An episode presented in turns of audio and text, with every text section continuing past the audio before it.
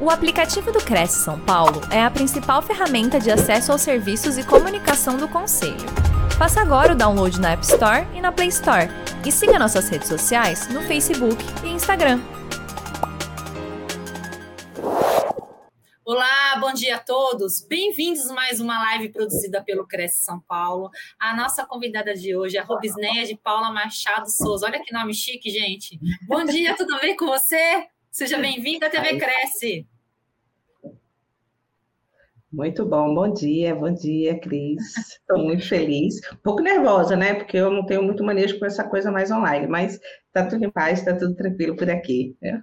Que bom. Rubens, né, eu vou ler aqui seu currículo para os nossos internautas, para eles conhecerem um pouquinho do seu trabalho, tá? Antes de você começar a palestra. Ela é palestrante, mentora de propósitos e missões, com ações voltadas ao desenvolvimento humano e relações interpessoais, possui, possui diversas certificações, estudos e vivências, realiza atendimentos direcionados à análise e à terapia existencial, além de treinamentos de gerenciamento de crises, sabotadores e perfil comportamental, especialista em, em logoterapia e análise existencial pela Universidade Católica de Salvador, Bahia, graduada em Enneagrama pelo Instituto Shalom em Fortaleza. Seja bem-vinda. O tema hoje vai ser os valores por detrás das vendas. Seja bem-vinda. Boa palestra e eu volto no final com você. Ah, obrigada, Cris. Muito obrigada mesmo, né? Bom dia a todos. É, hoje, no Dia Internacional da Felicidade, eu fico, de fato, muito feliz de poder estar aqui nessa manhã com vocês. Quero agradecer a oportunidade, parabenizar o Cresce São Paulo por essas iniciativas, por esses projetos, né, de trazer para os seus associados, colaboradores, a comunidade como um todo, momentos como esse, projetos como esse, que fomentam, né, a evolução do profissional, e em particular o profissional no, na corretagem né, de imóveis. Quero parabenizar principalmente e especialmente os corretores de imóveis, por estarem nessa luta, né, nessa batalha que é essa profissão, que a gente sabe que tem pouco reconhecimento, e lá fora do nosso país, ela realmente é muito pouco vista, muito pouco considerada. Eu reafirmo a minha felicidade por estar aqui com vocês, é, para que a gente possa ter um momento onde a gente possa pensar e refletir um pouco sobre os processos de venda, para que a gente possa não só ter resultados, como também trazer resultados para o nosso cliente e fazê-los com que eles tenham, alcance o objetivo deles, tenham a necessidade deles alcançada e tragam, com isso mais felicidade, mais realização, né? Isso é sempre muito bom. Então, sejam todos muito bem-vindos. E eu gostaria de começar essa, essa nossa conversa de hoje partilhando um pouquinho com vocês um recorte de uma experiência que eu tive anos atrás, é, antes de eu antes de eu ter os filhos que eu tenho hoje, né? Eu hoje tenho três filhos, duas filhas e um filho, mas eu digo hoje porque antes deles eu tive dois abortos espontâneos. E assim, para quem espera um filho, sabe o quanto que isso é significativo, o quanto que isso é importante, né? Então, quando eu soube que estava grávida, né, pela primeira vez, foi uma felicidade muito grande. E aí, de imediato, busquei todas as revistas de decoração, né? Todas é, as revistas de nome de criança, como podia fazer para ser melhor. E, obviamente, fui procurar o melhor especialista, ou o especialista que tinha maior referência no meu estado para me acompanhar. Eu me cerquei de cuidados para poder ter uma gravidez tranquila, né, e ter o resultado que eu estava esperando, né. E fui para esse médico, fiz todos os exames, segui todos os protocolos. Porém, infelizmente, lá nos dois meses e meio, eu perdi a criança, né? Então, eu tomei um susto, fui para o médico e ele escutou, buscou escutar o coração do bebê e viu que não, não tinha batimento cardíaco. E nesse momento ele me disse que, infelizmente, eu tinha perdido. E eu fiquei meio em estado de choque, né? Então, assim, meio que, como assim? O que é está acontecendo, né? E, e fiquei lá sem dar uma palavra, sem entender muito bem, porque no momento eu tinha um universo de possibilidades e de repente não, tinha mais nada, né? E fiquei atônito um tempo. Até que ele disse que eu precisaria ir dali para a clínica para fazer uma curetagem que era que era o procedimento que era para ser feito, e assim foi feito. Eu fui para o hospital, fiz a curetagem, e quando ele foi no apartamento para me dar alta, ele eu estava ainda um pouco em transe, mas cheia, toda angustiada, cheia de, de perguntas para fazer, mas ele simplesmente me deu é, uma liberação e disse, Robson, vá para casa, Isso acontece, é muito comum acontecer, principalmente em primeira gravidez, mas ela não se preocupa. Você é jovem, já já você engravida de novo e vai dar tudo certo. Tchau e pronto, foi embora. E assim foi, passei, né, meu tempo lá, a família me ajudou muito nesse momento, foi muito importante, e eu fiz, não, deve ser isso mesmo, né, vamos embora. E logo, logo uns meses depois eu engravidei novamente, foi a minha segunda gravidez, e retornei para esse mesmo médico. Comecei a fazer todos os protocolos novamente, e aí o projeto se ampliou, né? Então eu já tinha os móveis no quarto, já tinha imaginado amamentação, cadeira de amamentação, pensei no tipo de parto, e foi e na minha imaginação correu solta. No entanto, no mesmo período, dois meses e meio mais ou menos, né, eu me arrumava para ir ao cinema com meu marido, estava passando a roupa na ocasião, e o ferro estourou na minha mão, eu me assustei e caí, e o cinema passou a ser a consulta, né, no médico. Quando eu cheguei lá, o médico novamente me examinou, escutou o coração do bebê e, e constatou que eu tinha perdido novamente. E como eu não tinha sangramento, seria o feto um aborto retido, e isso eu teria que me internar para poder fazer a curetagem novamente. Nesse momento, eu desabei, desabei em choro. Gente, assim, numa fração de segundo, eu oscilei demais, né? Então, assim, eu fui para um sentimento de incapacidade, fui um, sentimento de desconstrução de sonhos, né? Eu me senti envergonhada, foi uma série de compromissos, de, de, de pensamentos que povoaram minha mente. Eu nem adentro muito nesse assunto, porque ainda me emociono demais. E chorei muito. E foi quando eu sentei na mesa, né? Isso tudo numa fração de segundo. Enquanto eu descia na maca, eu me arrumava e me dirigia lá para frente dele, na mesazinha dele, onde ele estava escrevendo, né, a minha, prescrevendo a minha solicitação de internação. E eu não parava de chorar, e ele, ele me olhou e falou assim, não, me olhou não, desculpa, ele continuou preenchendo, disse, Robinha, para de chorar, porque isso é comum, isso acontece, você vai ver que isso acontece, que isso é muito, muito normal acontecer, você vai conversar com as pessoas, você vai ver que isso é muito normal. E outra coisa, você é muito nova ainda. Já já você engravida novamente e nem vai se lembrar desse momento. E assim, naquele momento, eu parei de chorar. Parei de chorar. Mas eu fui é, imbuída de um sentimento de muita raiva, de muita indignação, né? A sensação de não estar sendo vista, de não estar sendo olhada, de não, dele não estar prestando atenção na minha necessidade daquele momento, né? Obviamente que eu tinha necessidade de fazer a curetagem, mas existia um passo antes, que era dele me enxergar, que era dele me ver, que era dele me escutar, que era dele me acolher, né? E isso não foi feito. E nesse momento, impulsivamente, realmente eu era muito jovem, impulsivamente eu bati na mesa e disse a ele que ele estava falando de um filho meu não era de um jarro na prateleira do supermercado que, se quebrasse, eu poderia comprar uma dúzia, se eu quisesse. Que eu poderia ter dez filhos, mas cada um ia ter a sua história. E que não ia esquecer dessa história, né? E naquele momento eu me levantei e disse para ele parar de escrever aquela prescrição de internação, porque eu não ia confiar um procedimento cirúrgico a uma pessoa que não me enxergava, que não me via, que não me considerava. E saí, saí da sala. Posteriormente, eu fiz a curetagem com um outro médico que me foi indicado por uma cunhada, que também que ela já se tratava, e foi com ele que eu fiz. E por que eu trouxe esse recorte da minha vida aqui para vocês? Para que vocês possam se lembrar sempre, possam colocar no radarzinho de vocês o superpoder que tem o mau atendimento na vida e na mente das pessoas, de ficar lá presa, no pensamento e na lembrança das pessoas, muitas vezes por anos a fio. Para vocês terem ideia, isso que aconteceu comigo tem 34 anos em média. A minha filha já vai fazer 33 anos. Então, fica, fica muito. E vocês podem fazer essa experiência com vocês, né? Vocês começarem a pensar em algo que de um mau atendimento que aconteceu com vocês, vocês vão ver que vocês se lembram, né? E por que que isso acontece? Isso acontece porque todo é, toda experiência, toda informação que vem de uma experiência que causou, que gerou uma forte emoção, né, que foi significativa, que reverberou em você, isso fica registrado na sua mente. É fato. E se vocês conseguem hoje lembrar de algum fato, de um mau atendimento, né, aonde você não teve a correspondência da necessidade que você tinha no momento, você vai se lembrar. Né? E aí, nesse momento, a gente começa a pensar. E um, bom atendimento? Um bom atendimento também tem esse superpoder né, de ficar registrado na nossa mente? E a minha resposta é depende. Depende. Depende por quê?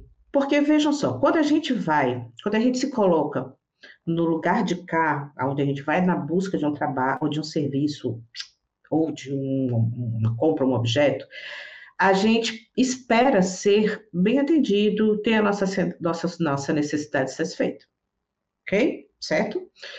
Quando a gente vai com essa ideia, a gente já tem uma média do que nos aguarda. Ninguém vai procurar um serviço ou um produto um produto esperando ser mal atendido. Ninguém. Não né? espera ser atendido e ter nossa, nossa necessidade correspondida, pelo menos é, é o que a gente espera minimamente, e é o que a gente espera que aconteça mesmo, né?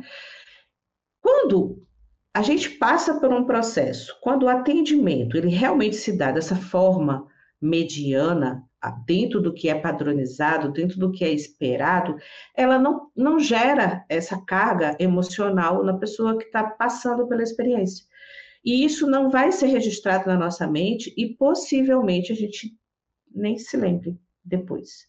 Ao contrário, quando tem né, uma provocação, quando ela gera uma emoção, quando ela é relevante ou significativa, ela fica realmente presa ali no nosso inconsciente, muitas vezes por muito tempo, como foi esse caso que eu acabei de trazer para vocês da minha vida. E aí a gente começa a pensar, beleza, e como é que a gente vai. Gente, eu estou me batendo aqui para passar os slides, mas vai dar certo.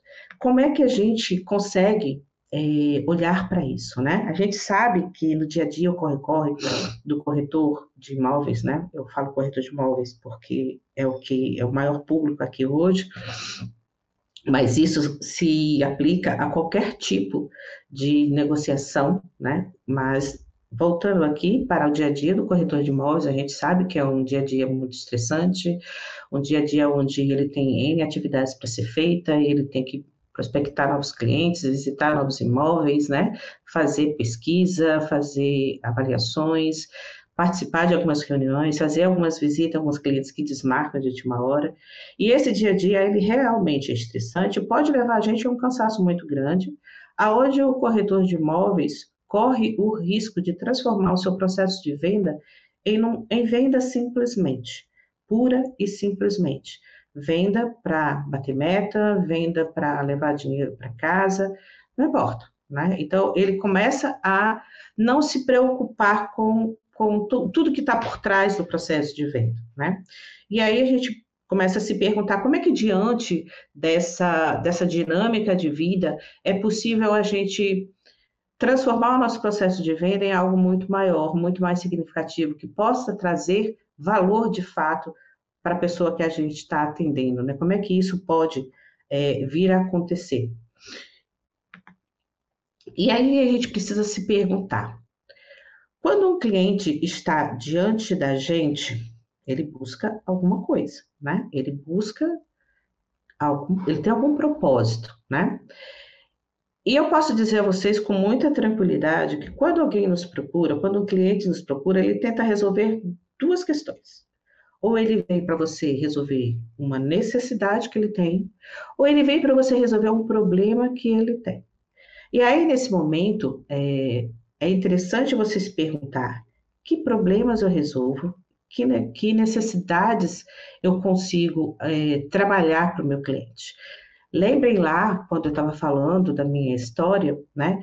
Que quando eu cheguei no segundo médico, eu levava para ele uma necessidade imediata, que era a curetagem, e levava para ele um problema, que era descobrir por que, que eu não estava, por que, que eu estava perdendo as crianças, né? Por que, que eu não estava conseguindo reter, minha, levar uma gravidez até o final, né? E aí, por isso que é importante você saber quais são os problemas e quais são as necessidades que você pode atender do seu cliente. Por que, que isso é importante? Isso é importante porque a partir do momento que você entende o que você resolve, você começa a entender um pouco também do público que você atende, quais as necessidades do público que você atende. E você consegue, sim, começar a partir daí traçar algumas estratégias mais específicas para esse atendimento, né? E se você for mais adiante ainda, você consegue é, escolher o público que você quer trabalhar a classe social que você quer trabalhar, os projetos que você quer trabalhar. Então, tudo parte de você entender primeiro quais são as necessidades e os problemas que você atende. E também eu, eu trago aqui é uma boa oportunidade para você começar a refletir. E aqueles clientes que chegam até você, que vem, conversa e vai embora? Por que, que eles não ficam? Pode ter eles tem explicações para isso. Mas é interessante que você se pergunte: será que eu estou é, passando para esse cliente a confiança de que eu posso sim realizar, é, a, é, transformar essa necessidade numa, numa resolução, eu posso corrigir né, todo esse problema que ele tem, eu posso trazer para ele outras outras soluções, outros resultados. Então, isso é muito importante você ter em mente para você poder conseguir entender melhor e gerar mais resultados para o seu cliente. Né? Quando a gente começa a olhar de uma forma diferenciada para o nosso cliente, a coisa muda tudo de figura, todinho. Porque a gente tem uma, uma ideia de que o que a gente pensa é o melhor, né? Que a gente traz um imóvel fabuloso que para o nosso cliente vai ser uau, ele vai amar isso que ele vai comprar. Mas se a gente não parar para ouvir e para entender a real necessidade do nosso cliente, a gente pode trazer, sabe, a oitava maravilha do mundo e ele não vai se interessar. Porque não corresponde ao que ele está necessitando, ao que ele está buscando, ao que para ele é, é importante ter no momento, né? Então, é, quando eu estava lá, e aqui eu volto para a minha história, vou estar vira e roda me reportando a ela. É, quando eu estava lá conversando com o segundo médico, eu cheguei lá desesperada porque eu não conseguia entender, eu estava sem informação. Então eu fui primeiro falando o que tinha acontecido, era o nosso primeiro contato. Eu comentei para ele, eu chorei muito, eu emocionei muito, eu disse a ele o que eu estava passando, o que eu estava sentindo, o que, que eu buscava, né? Disse para ele qual era a necessidade, que eu contei para ele tudo que tinha acontecido no momento né, que eu fui no médico, que eu saí, que eu preferi não fazer a coletagem com ele, que estava lá para isso para ele fazer a coletagem, para ele me trazer respostas e para que a partir daí a gente pudesse pesquisar e entender o que estava acontecendo comigo.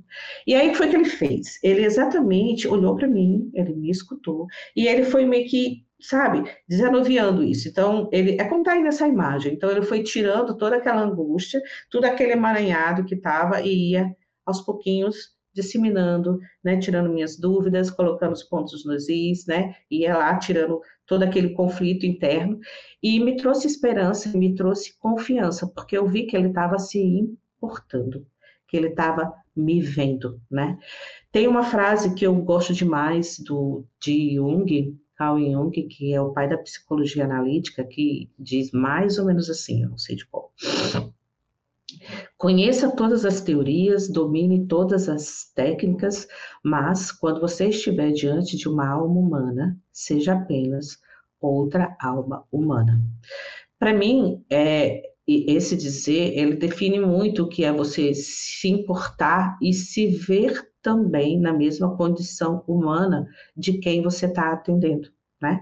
Isso para mim tem um significado enorme, porque quando você olha para o seu cliente e entende que é um outro ser humano que, como você também tem conta para pagar, tem sonhos a realizar, né? Tem projeções, tem dificuldades, tem desafios. Você começa a criar com esse cliente um, um outro nível de conexão, sabe? É, é uma conexão que, que por si só é, te eleva a uma outra categoria de profissional. Né? Então, assim, percebam que comigo, tem 34 anos que eu passei por essa situação e os meus três filhos, que no início eu disse que tinha, todos eles foram acompanhados por esse mesmo é, médico, né? Então ele me deu todo o suporte, toda a assistência, ele me deu uma, uma ele me levou, ele levou a nossa relação a outro nível de conexão, aonde ele se tornou o meu médico e a quem eu referenciava e indicava para outras pessoas, né? Então é bom a gente se perguntar. Gente, às vezes eu posso esquecer de passar os slides, tá? Vocês me desculpem aí, mas vamos lá. É bom vocês se perguntarem sempre, é, além do que o que você entrega, qual é a necessidade que você resolve, você precisa ter em mente que cada ser humano é um ser humano diferente. Nós somos únicos no universo. E aí me vem a pergunta é, inquietante: o que, que você está buscando aqui hoje nessa palestra? Quando você parou para ouvir essa palestra, o que tinha em sua mente? O que você buscava? Né? Esse tema dessa palestra, os valores por trás da venda, foi muito é, foi intencional mesmo, né? Porque esse valores dá para entender valores preço, né? Ou valores de uma questão mais humana. Né? Então, o que você veio buscar aqui nessa palestra? Você veio buscar uma forma mais rápida e eficiente para aplicar valores, para aprender a cobrar, você veio para melhorar os seus resultados financeiros, né? ou você veio para ter mais conhecimento, assim ser uma pessoa melhor e atender melhor o seu cliente e com isso ter outros resultados. Na verdade, na verdade, não importa muito o que você veio fazer aqui hoje. O que importa é que você ficando aqui e tendo algum insight com isso aqui que você vai ouvir, é o que você vai fazer a partir de então, né? Porque o conhecimento ele precisa ser aplicado.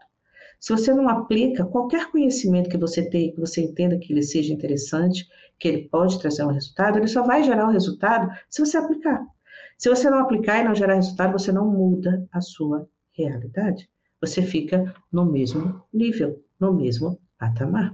Então, se pergunte: quais são os resultados que você veio buscar aqui hoje? Quais são os resultados que você vem buscando para a sua vida dentro do seu campo profissional? E a partir daí é interessante você ter clareza disso, porque isso vai levar você a um caminho muito mais sustentável, um caminho aonde você vai conseguir fazer escolhas mais conscientes, escolhas que te levem de fato a alcançar esse resultado que você deseja, né? Então, quando você é, começa a pensar sobre isso, você começa a pensar assim: eu desejo X lugar, né? Preciso, quero alcançar determinado resultado.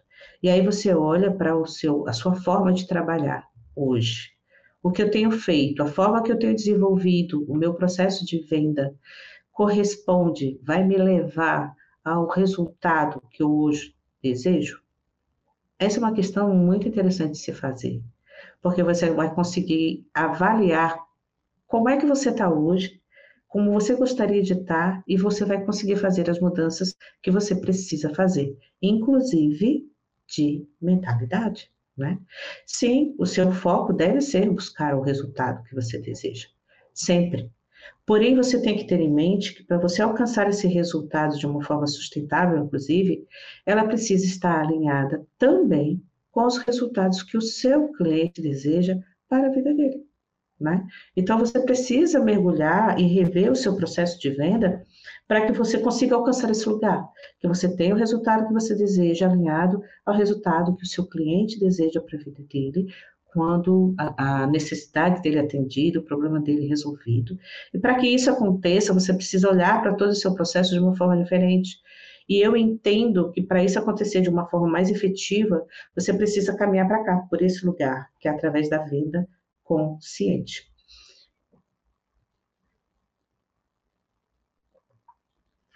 E o que é, o que vem a ser essa venda consciente? Às vezes eu olho para o slide e tiro o olho da câmera, e, gente, é porque eu estou iniciando aqui nesse mundo online, tá? E o que vem a ser essa venda consciente? A venda consciente, ela não dá mais espaço na venda pela venda, na venda para bater meta, na venda para ter dinheiro, pagar conta no final do mês. Não, isso também, mas não só isso, né? Ela requer que isso venha alinhado com é, a necessidade do seu cliente e o, o pro problema do seu cliente sanado. Então, a necessidade e a, o problema do seu cliente precisam ser atendidos dentro desse processo. O processo deixa de ser por preço, simplesmente. Você para de negociar preço. Você vai ter clientes que ainda vão querer preço. E você não vai deixar de vender para eles. Mas esse não precisa ser o foco do seu trabalho, nem o foco do seu cliente. Porque se você quiser preço, você vai cair num mercado que vai te transformar num escravo para vender mais, muito mais, para poder conseguir se sobressair, para conseguir vender mais, vai ter que baixar preço, né? Tem uma série de artimanhas onde o cansaço, posso te garantir, ele é muito maior do que quando você trabalha através das vendas conscientes, de uma forma consciente, né? Quando você é, trabalha na venda consciente, você começa a gerar valor e a buscar gerar valor na sua venda para o seu cliente. E como é que você consegue fazer isso?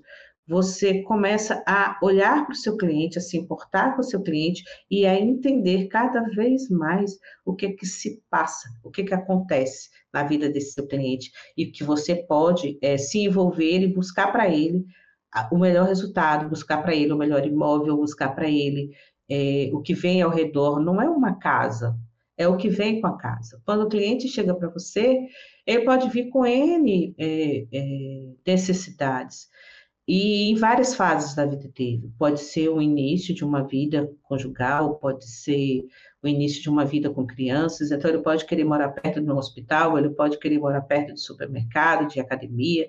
Então, você só vai saber disso se você realmente começar a mergulhar nesse propósito, começar a fazer parte disso, né? Então, a venda consciente, ela vem, ela vem com essa prática genuína, né, de se importar né, de se importar com as inquietações do outro, né, vem com a vontade de ajudar verdadeiramente o outro a resolver sua necessidade e o seu problema. Né? Então, você, volta a dizer, você não olha para o outro como uma forma de ganhar dinheiro e bater meta. Você olha para o outro é, pensando é, de uma forma mais humana e pensando, é, poxa, é, ele está confiando em mim para construir um sonho, né? E se você não tomar cuidado, você pode desconstruir muitos projetos ou simplesmente perder o seu cliente. Né? Então, nenhum desses dois lugares é bom, né? nenhum desses dois lugares é o que a gente quer. Então, Parece romântico, né? Parece uma, uma coisa utópica, mas não é. Quando você começa a mudar a sua perspectiva de olhar para o processo de venda e começa a ver dessa forma, de uma forma que você se importe, de uma forma que genuinamente você se entrega nesse processo, que você se importa em buscar a solução da necessidade ou do problema do seu cliente, as coisas começam a fluir muito mais favoráveis para você e você consegue, de fato, encontrar, é, melhorar, inclusive, os seus resultados financeiros com isso, né? A gente aprende lá no processo, é, no curso que tem de, de vendas, né, de atendimento da Disney, que para você encantar o seu cliente, você precisa de duas coisas, dois, dois requisitos são importantes. Que você é, dê ao seu cliente uma experiência que cause nele, que altere o seu estado emocional de uma forma positiva. E o segundo requisito é que você preste atenção aos detalhes eu diria que essa segunda, esse segundo requisito leva ao primeiro, porque quando você presta atenção aos detalhes, ao que o seu cliente vai trazendo para você de informação do que para ele é importante dentro da busca dele, você consegue é, gerar, você acredita, na, você precisa acreditar na sua potencialidade para isso, tá? Então você pega e gera para ele essa, essa experiência aonde você vai trazer para ele novos valores para o que ele está procurando, e aí quando ele tem essa experiência completamente fora da curva, que realmente o encante, que vai além das suas expectativas, você começa a ocupar um outro espaço, um outro lugar na sua mente. Lembra lá do início da nossa conversa, que é do atendimento positivo, né? Então, é, essa, esse curso que tem de atendimento na Disney, ele trabalha muito nisso que a gente conversou até aqui, que é você prestar atenção no que é importante para o seu cliente, é, confiar no seu potencial de criar experiências positivas que gerem emoção no seu cliente, para a partir daí é, você começar a ocupar um outro patamar dentro né, da cabeça, da mente desse cliente. Então, precisamos é, ser observadores, você precisa ser mais observador e você precisa acreditar no seu potencial de criar essas novas experiências para o seu cliente. Né? Não, tem, não tem como você fugir disso. Né? Esse é o caminho que leva você a ter um atendimento de excelência, a encantar o seu cliente e, e, buscar formas diferenciadas de atuar no mercado, porque você sai do que a gente vê no, do igual e passa a ter um significado maior. Né? Tem uma premissa que eu acho muito interessante, que diz assim, é, não dê ao outro, não atenda, né? não faça pelo outro o que você gostaria que fizesse com você, mas faça pelo outro, né? lide com o outro como o outro gostaria que você fizesse. Né? Isso leva a gente para um outro patamar, isso leva a gente para um, para um, um, espaço de muita humildade, né? Da gente entender que a gente não é dono da verdade e o que a gente gosta não é o que realmente é, é valor absoluto, né? Nós somos muito diferentes, né? Outra coisa que eu gostaria de trazer para vocês são. Eu estou correndo muito, gente. Essa coisa de não ter interação fica complicado, né? Mas eu espero não estar correndo tanto, apesar de estar aqui de olho no reloginho, né? Mas o que eu queria trazer para vocês, que eu acho de extrema importância para um processo de venda, são as objeções. Quando o seu cliente traz uma objeção, fique atento, porque isso pode estar sinalizando que você está deixando de observar um valor muito importante do seu cliente. Vou explicar, tá? Primeiro, eu quero que você entenda que todos nós temos crenças. Todos nós, em, em algum nível. Você pode até dizer assim, ah, eu não tenho crença alguma. Tem. Esse processo de crença, ele é muito inconsciente. Ele atua de uma forma muito inconsciente. E esse processo de crença é que faz com que a gente haja ou reaja de uma determinada forma. Então, a gente precisa entender que todos nós somos limitados pelo que a gente acredita. Né? O que a gente acredita é que faz a gente ser o que a gente é, porque a gente atua no universo, atua no campo da realidade a partir disso. Ninguém faz o que não acredita. Bom, pelo menos se espera, né? Mas é, o que eu quero que vocês entendam é que quando um cliente traz uma objeção, o cliente não é diferente de você, o cliente também tem as suas crenças, o cliente já viveu experiências na vida dele que podem ter gerado outras crenças na cabecinha dele. E pode acontecer de ele chegar diante de você e você fazer o melhor atendimento do mundo, você encantar e você apresentar para ele o imóvel dos sonhos dele, e ainda assim, algo por uma emoção inconsciente, ele não fechar o negócio com você.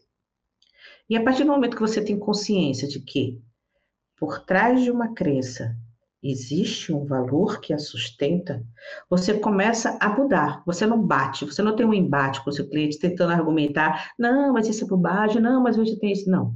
Você perceba, perceba muito claramente qual é a objeção e, e tenta ver, tenta descobrir qual é o valor que está por trás dessa crença, né, que não está sendo atendido a contento por você. E aí, a partir disso aí, você vai buscar não mudar a crença do seu cliente, mas você vai ajudar o seu cliente a ultrapassar os medos dele, os receios dele, ressignificando essa crença.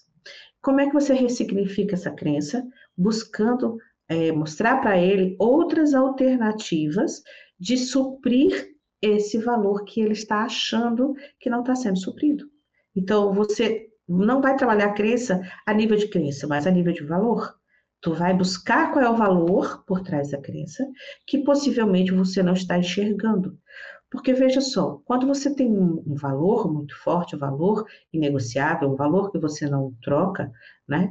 Você cria uma, uma, uma redoma de proteção nesse valor.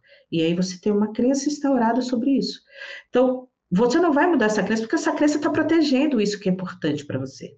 Então, o que é que tu tem que fazer? Ressignificar isso. Como é que você ressignifica? Indo para o valor, mostrando outras alternativas de suprir esse, atender esse valor. E quando você mostra isso para o seu cliente, ele vai ressignificar isso. E isso é muito real. Se você for para a tua vida e você for pensar em uma grande mudança que você tenha feito, você vai perceber que quando você mudou algo, estava envolvido um valor e, consequentemente, a crença em relação a esse valor, ela foi redirecionada, ela foi ressignificada. É, deixa eu trazer um exemplo muito, muito próprio. Eu sempre tive um valor é, muito grande de família. Meus filhos são a coisa mais importante que eu tenho. Então, isso para mim é inegociável. No entanto, eu cresci com a ideia e uma crença, porque eu não tive, é, meus pais se separaram, eu era muito nova e eu sempre tive essa necessidade desse elo familiar. E, e eu criei uma crença de que para ter uma família precisaria ser estilo Doriana, né? Aquela happy day, né? De estar ali, pai, mãe, filhos, rendido na mesa, felicidade total. E eu cresci na, nessa busca. Eu queria ter uma família com a casinha bonitinha, com varanda, cachorro, tudo bonitinho, conforme, né? Mando figurino. Essa era uma crença minha. E eu lutei por isso muito tempo muitos anos da minha vida. Tive meus filhos e eu mantive é, minha relação no meu casamento, que, que não vem ao caso agora, mas que não estava dando o resultado de família, não estava fazendo bem para a unidade familiar, mas eu mantinha ali porque eu achava que aquilo ali era para ser que lá na frente meus filhos iam entender que aquilo era família, que aquilo era uma unidade familiar, aquilo que precisaria ser seguido. E eu precisei de muita ajuda terapêutica, inclusive, para conseguir ressignificar isso, ressignificar isso. Então, é, quando eu me separei, meus filhos começaram a se relacionar melhor com o pai, coisa que não acontecia antes. Eles conseguiram se desenvolver melhor em várias áreas da vida deles. Eu consegui ficar também em paz e resolver muitas coisas na minha vida. E, ao mesmo tempo, eu mantive toda uma unidade, toda uma conexão, e ao mesmo tempo, essa minha crença de que família tinha que ser pai e mãe junto foi ressignificada. Alcançaram é mais ou menos por aí. Então, o que, que eu trabalhei? Eu trabalhei o valor de família, para entender que existiam outras perspectivas de manter isso atendido, né, sem perder o viés de família, porém, é, desmistificando, né, saindo daquele viés de que precisaria estar todo mundo dentro da mesma casa, porque a família Doriana não passava nem perto. Era totalmente o oposto, né? Então, isso começou a mudar. E aí eu ressignifiquei essa crença. Então, volto a dizer, todas as vezes que você perceber uma objeção no seu cliente, busque verificar quais são as crenças que estão, ou quais são os valores que estão por trás das crenças. E isso é muito latente, inclusive, na nossa vida. Então, observe a sua própria vida, quais são as crenças que você está tendo, né? Que podem também estar prejudicando o seu campo profissional. Porque tudo é energia, gente. Tudo é energia, vibração, frequência, tudo. Então, se você é, vibra numa determinada frequência, a frequência do que você acredita, né? Você começa a agir de acordo com isso e você começa a ter resultados compatíveis com isso que você está vibrando. Então, se você leva para você vai para o mercado, imaginando que o imóvel que você está colocando à venda é impossível de ser vendido, o proprietário está querendo um preço muito exorbitante e que você não tem competência para vender um imóvel nessa. Vamos supor que seja um imóvel maravilhoso, mas que foge, que você acredite que não tem competência para vender, você vai dar ruim vai dar ruim, sabe? Não, você, energeticamente vai dar ruim. Você não vai conseguir, porque você vai atuar e vai agir nessa frequência que você está vibrando. Né? Então, você não vai se sentir incapaz e vai vencer, vai vender de uma forma significativa. Não vai. Você vai agir de acordo com a, fre com a frequência e a vibração que você está emanando. Entende? Então, é bom você olhar também quais são as crenças que estão me limitando no meu mercado de trabalho. Ressignifique. Olha para isso tá? Tem uma, uma frase de, de Henry Ford muito interessante que eu gosto demais, que diz assim, mais ou menos, tá vendo, gente? Eu não decoro não, nada.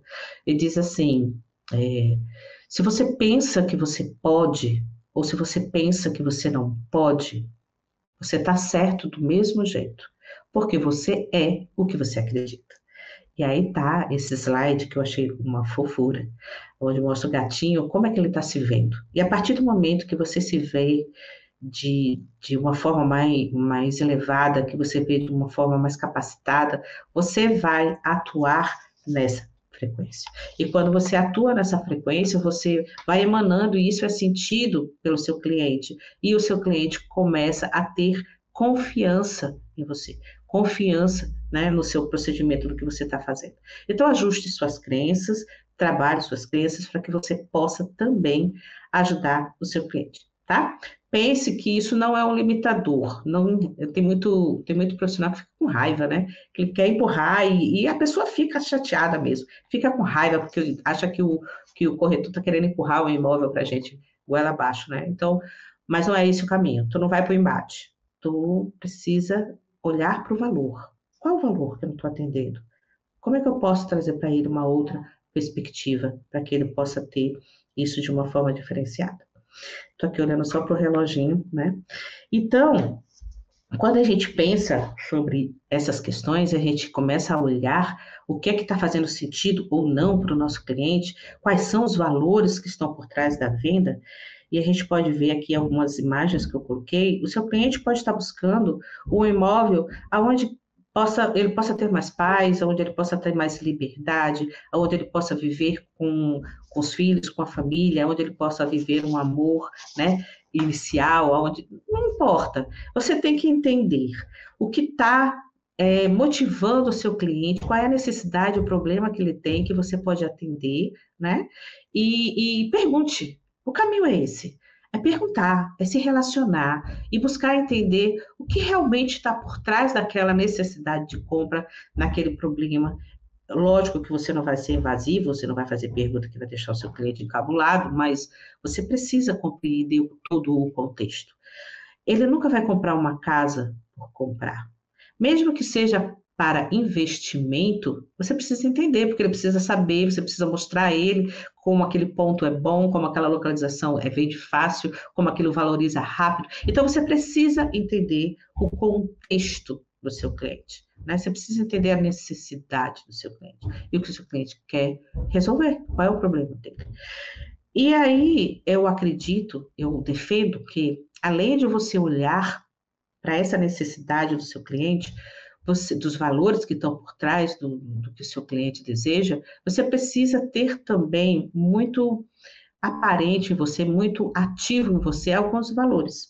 E eu relacionei para trazer para cá aqueles que eu acho que são muito importantes a níveis é, da profissão né, de vocês aqui dentro do nosso país. Fora existem outras questões de reconhecimento e, e lá se vai, né? mas aqui dentro da sua atuação, Enquanto corretoras de imóveis, eu acredito que precisa desenvolver alguns valores importantes, né, ou trazer à tona esses valores, que são humildade, né, você precisa perceber que a, o seu valor é diferente do valor do seu cliente, você não tem que julgar, você tem que entender que o que é bom para você não necessariamente é bom para o outro, né, e, e que uma vez atendido isso, você vai conseguir entrar num outro nível de comunicação com o seu cliente, né? Você precisa desenvolver o seu valor de confiança, então você precisa ter confiança em você, né? Você precisa se ver confiante, capaz de realizar, de, de realizar aquela venda que aparentemente poderia ser difícil, é, conseguir desenvolver experiências impactantes para o seu cliente e levar para o seu cliente esse patamar de confiança, confiança que você pode resolver a necessidade e o problema dele de uma forma que respeite o que para ele é valoroso, né? Zelo e cuidado no sentido de você olhar para o seu cliente e buscar trazer para ele me os melhores resultados, né? Trazer para ele é, o preenchimento real, né? E trazer para ele mais até do que ele veio buscar. Mais do que o produto, mais do que o serviço. Você vai trazer para ele algo muito mais forte, tá? Perspicácia, que é não parar nas objeções, mas é entender as objeções, né? É entender que pode ser uma grande oportunidade de você ressignificar uma crença, olhando para os valores que estão por trás dessa crença. E honestidade. Honestidade no sentido de você olhar para o seu cliente e dar para ele de verdade com amorosidade a melhor alternativa, ajudá-lo a encontrar essa alternativa, sabe? Se você não tem o, aquilo que vai trazer para ele a solução que ele espera, diz isso para ele. Diz, olha, eu tenho isso, isso, isso e isso, sabe? É você não empurrar para o seu cliente de qualquer jeito, mas você ser honesto dentro desse processo. Você mostrar para ele que você, o que você atende e não inventar coisas que você não atende, né? Que o imóvel que você tem para oferecer não atende. Ou então você fala, olha, eu posso anotar tudo isso aqui, eu não tenho esse imóvel que corresponda 100% ao que você deseja, mas eu vou buscar, eu vou me empenhar nisso. Ou seja, a honestidade é um pilar muito forte para isso, tá bom? Para finalizar, é, eu queria deixar aqui uma provocação. É, eu queria que você parasse, para você parar de agir um pouquinho por um instante, isso é meio difícil, né, na, na rotina de vocês, mas parar um instante e pensar, sabe, como é que você está lidando com o seu processo de venda? Como é que ele está sendo desenvolvido?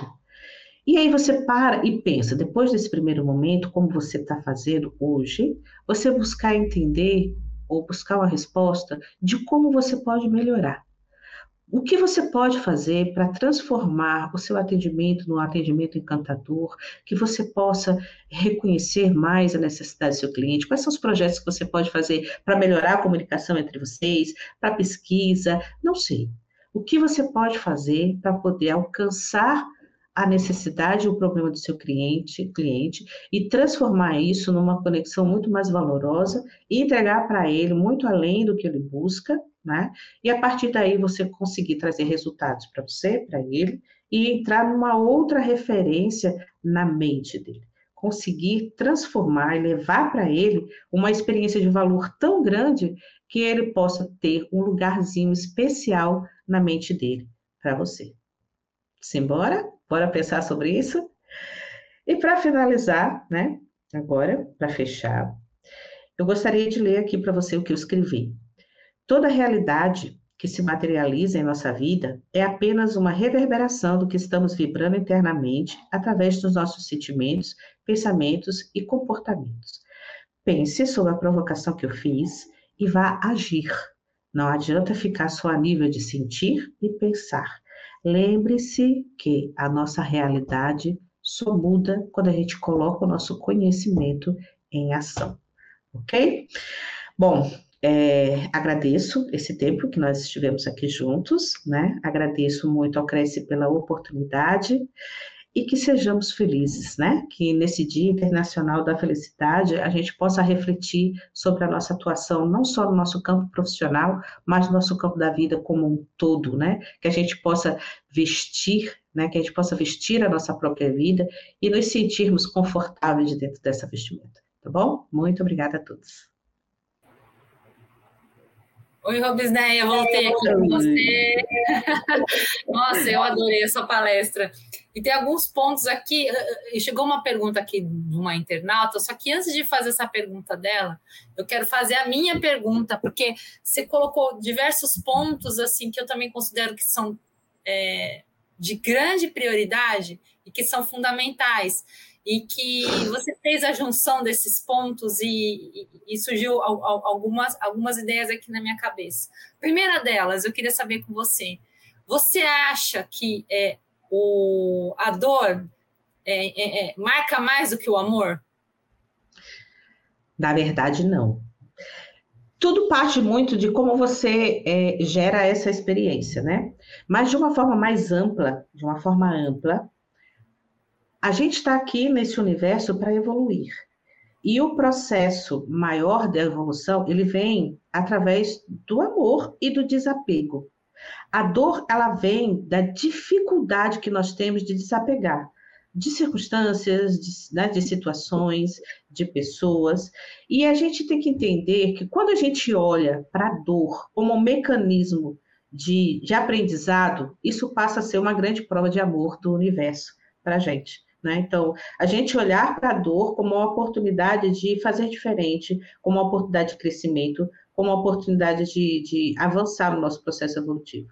Então, passa a ser também um mecanismo educativo que não deixa de ser um mecanismo de amor. Não ah. sei se eu respondi sua pergunta. Sim. Isso sim. foi um campo bem amplo, né? Não, mas bem eu entendi. E, e, uma outra questão que eu fiquei é, prestando atenção no que você falou é, acho que a grande dificuldade do ser humano é, é, se realmente se colocar no lugar do outro, né? Sim, Porque sim. o ser humano, ele, por instinto, ele é, um, ele é um ser egoísta, né? Eu, eu, acho que ele dá mais prioridade aos sentimentos dele do que ao sentimento do próximo.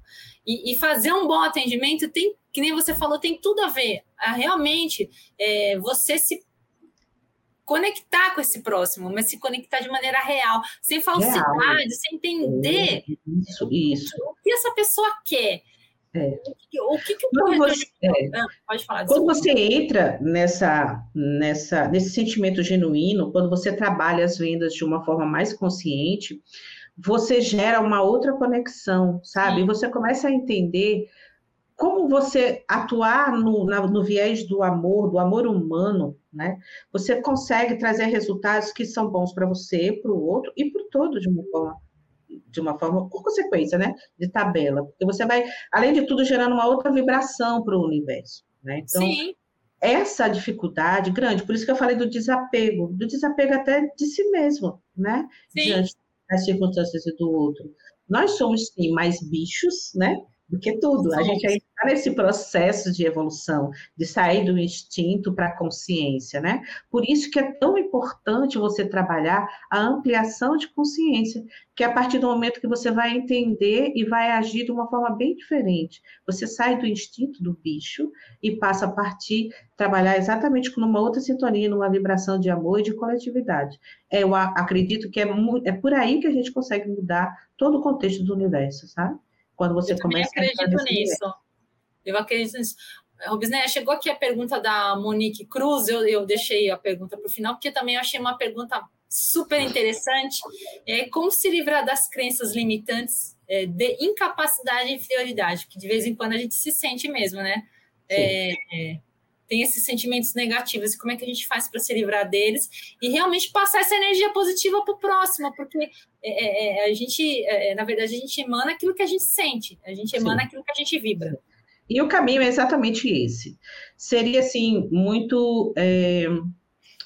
Como é que eu posso dizer? Seria, seria desonesto da minha parte chegar para a Monique, Monique está aí, e dizer assim: Monique, o caminho, você tem que fazer isso, isso, isso, isso. Porque isso passa por toda uma existência, por toda a sua história de vida. Você precisa ver, porque veja só, as crenças que nos limitam, elas, elas foram colocadas, posso dizer assim. Existem vários níveis disso, mas muitas crenças de, de, de impotência, de incapacidade, que nos limita a dar passos, elas vêm muito da nossa primeira infância. Como é que as coisas aconteceram lá, que Lembra que eu disse que as crenças, elas vêm muito para proteger um valor seu. Sim. quando você está na essência, quando você está nesse valor, você está na tua essência. E essa crença, ela vem muito para proteger isso. Né? E ela surge na primeira infância, a maioria delas, e vem muito do que você escuta, vem muito do, da necessidade de proteção, de aceitação e de amor, né? E da educação, da criação que você teve, do ambiente que você teve. Então, tudo reverbera tudo repercute na criação de uma crença. Sim. Um ambiente de criação hostil, em frases né, que seu pai dizia, ou que sua mãe dizia, ou então, ah, você Sim. não fez mais do que sua obrigação, obrigação como se você uhum. nunca pudesse ultrapassar, né, como você nunca pudesse ser bom. Então, assim, ah, você, dinheiro não dá em árvore. Então, assim, são várias crises que vão surgindo, Sim. dependendo muito do ambiente que você está e muito da sua necessidade de autopreservação. É, isso é muito gostoso da gente ver e da gente entender quando a gente está dentro do estudo do Enneagrama, porque o Enneagrama ah. trabalha muito essa parte, porque a crença ela passa a ser um mecanismo de, de, de defesa e ela está muito a nível de personalidade, né? Então, quando você começa pela personalidade, você consegue ir para os valores reais, você consegue ir para a tua essência, aí você consegue ir ressignificando isso. Mas você não simplesmente apaga, uma crença. Não. Quando você ressignifica, você vai criando um novo caminho neural à medida que você é, que você vai evoluindo para a tua essência, evoluindo no sentido tá. de conexão mesmo. À medida que você vai se conectando com o que realmente importa para você, você vai saindo desse ciclo vicioso da crença, desses meios, né? É uma evolução da crença.